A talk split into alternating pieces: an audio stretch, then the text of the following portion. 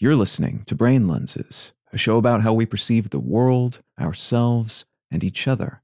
I'm Colin Wright.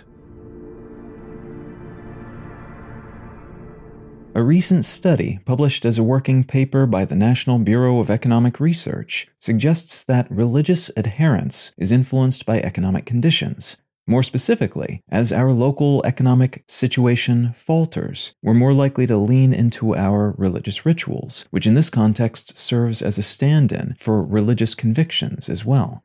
There's a chance, of course, that this measurement method is flawed, and folks in the researched region, for the purposes of this study, Afghanistan, were more assiduous with their religious rituals during periods of heightened economic strife for reasons unrelated to, or not primarily related to, strengthened religious convictions.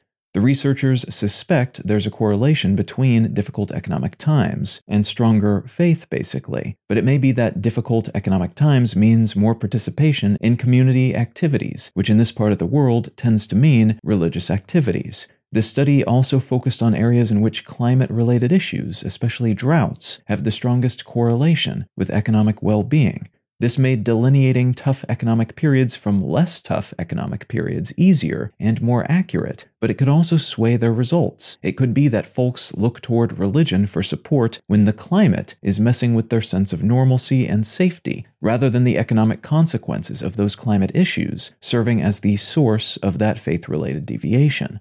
Drawing a clean line between supposed catalysts and religious practices has long been fraught because religion can sprawl across so many aspects of life. It's not just a sequence of performed motions or recited passages. It's not just event attendance. It's not just self reported levels of faith. It's a lot of different things that add up to a fuzzy cloud of belief, behavior, and ineffable social influence.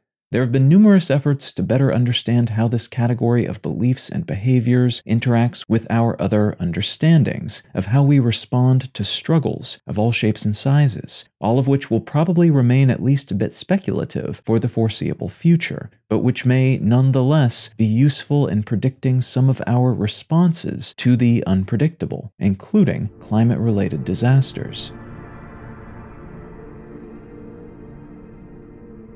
You can find out more about brain lenses, including how to support this show, and in return, receive an additional episode of the show each week at brainlenses.com. You can also support this and all of my projects at understandary.com. I'm Colin Wright, and I'll talk to you again next week.